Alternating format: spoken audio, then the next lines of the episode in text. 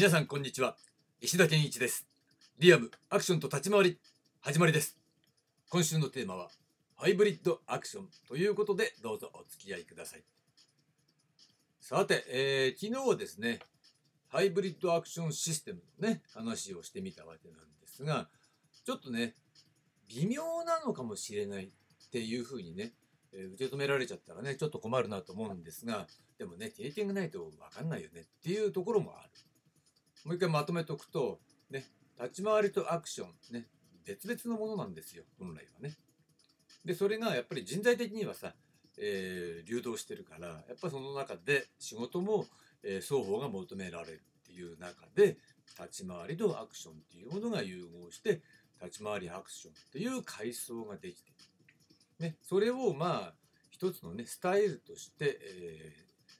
ー、練習していった、うん、我々はそういう世代だったというふうに、えー、認識しているわけなんですが。じゃあその中でも上手い人と下手な人が出ちゃうのはなんでかなっていうところね。そこの話をしましたよね。なった時にまあそれは自然発生的に融合っていうねそういう一つの状況が生まれたわけですから、えー、なんかさ意図的に作り上げたものじゃない。一生懸命そこに対応しようとしていたね当時はね、という状況だったわけですよ。そうなった時に立ち回りもアクションも双方が自分たちが何をやってるのかっていうことを明確にね構造化、えー、できてはいなかっただろうと。いや実態としてはできてるんですよ。実態としてはやってる。だけどそれを理論であったりとか、ね、その理論的な部分とかそういう練習体系であるとかね技術体系であるとかっていうところでしっかりと構造化してる。まあ再三例に出しますけどそのクラシックバレエみたいな形でねきちんと構造化しているわけではなかった、うん。まあ、それは仕方がないよね。そういったまあ前も話した、ね、プロダクトライフサイクルの中でもね成長期だったわけですからそんなことをね仕事が忙しくてやってられませんよっていう状況だったわけです。そういう中でね、えー、まあ、しょうがない立ち回りアクションっていうものの中で、えー、構造化されてない状態での融合だったから、まあ、上手い人、下手な人っていうのが分かれちゃうし、上手い人の方が圧倒的に少ないっていう状況だったわけですね。で、それを、えー、じゃきちんと双方を構造化した上で、えー、融合する。これが、えー、単なるね、立ち回りアクションとは違うハイブリッドアクションシステムだというふうに、えー、定義したわけですよ。ということで今日のテーマなんですが今日のテーマはアクションの構造化ということで、え、今話したようにねそのアクションというものを、えー、構造化がされていない状況から構造化するってとこまで一旦引き上げないとならないわけだ。でそれどうすればいいのかなということを考えてみたいわけですね。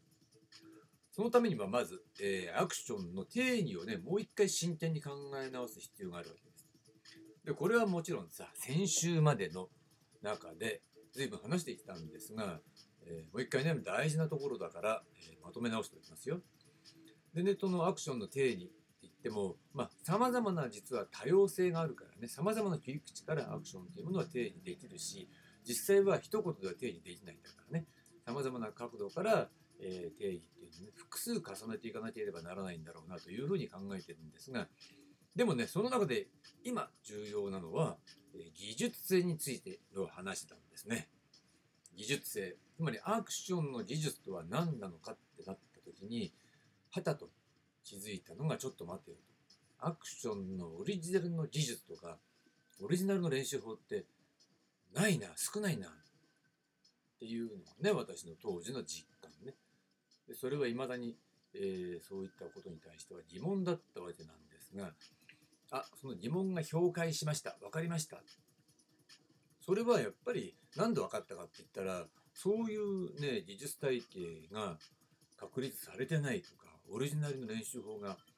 あるようでないみたいな状況の中でもやっぱ上手い人がいるからね。なんでこの人は上手いのっていうことを考える素材にはなったねそうなった時に、まあ私もいろいろ考えたんですが、それは現場の多様性っていう形でね、考えていた。最初はね。うん、多様な現場があって、えー、そこの多様性というものに対応していくことで、えー、全てに対応できるような、えー、普遍的な技術性を身につけたんだということそれがね見て取れたんだよね。でそれ何よっていうことなんだけれども当時はやっぱりその上手い人が少ないっていうことの理由は逆に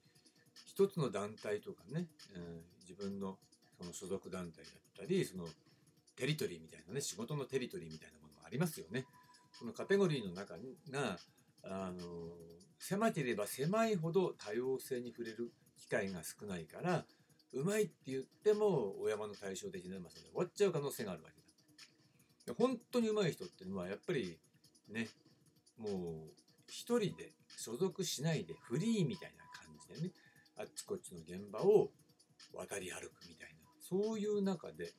技術性っていうものをねだって対応しなきゃ自分だってさ仕事もらえないんだからさ真剣味が違うよねっていうことだと思うんですよ。それがまあ前話したね、えー、それあのー、例として挙げた部分だと、えー、例えば出稽古ね武道のあったら出稽古とか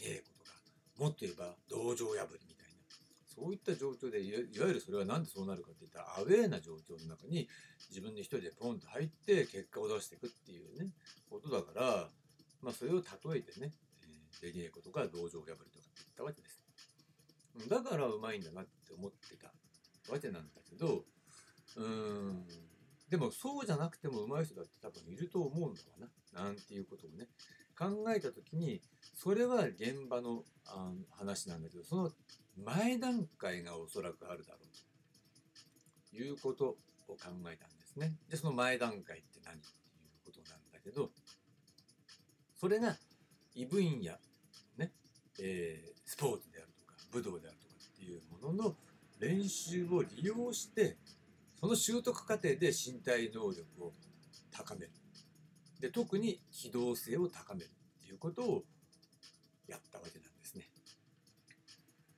そうすることで、えー、未知のね多様な現場の多様な表現に対応していた、うん、その両方をやったらそれはうまくなるわなっていうことなんですよ。だから徹底して練習はするけどあの専門家になるようなそういうことまではいかないっていう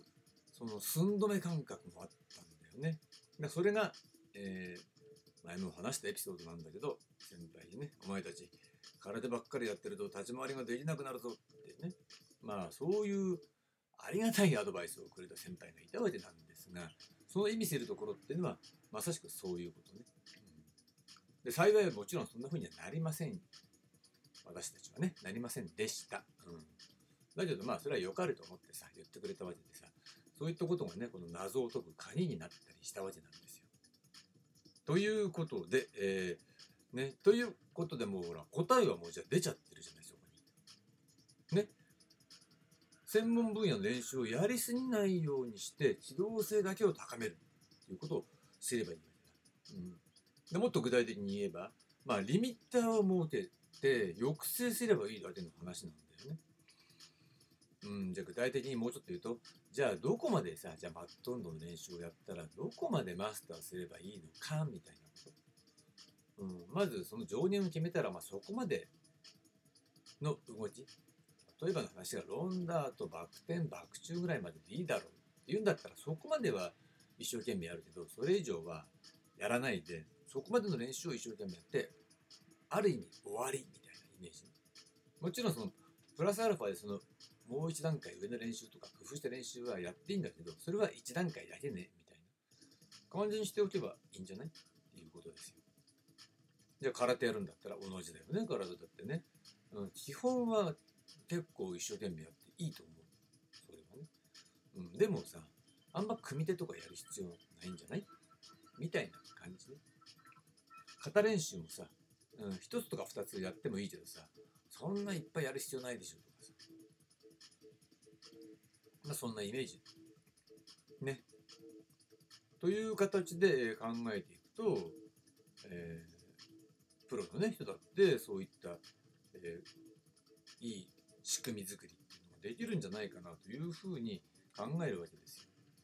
だけどまあ私だったらね私だったらって私が考えてるのはそこからさらに一歩進めて独自の機動性を高めるための練習法の開発っていうところまで踏み込んでいますけどねっていうところになっちゃうね。ということで、えー、ここまでがアクションの構造化の話でした。ね、こういった工夫をして構造化することによって、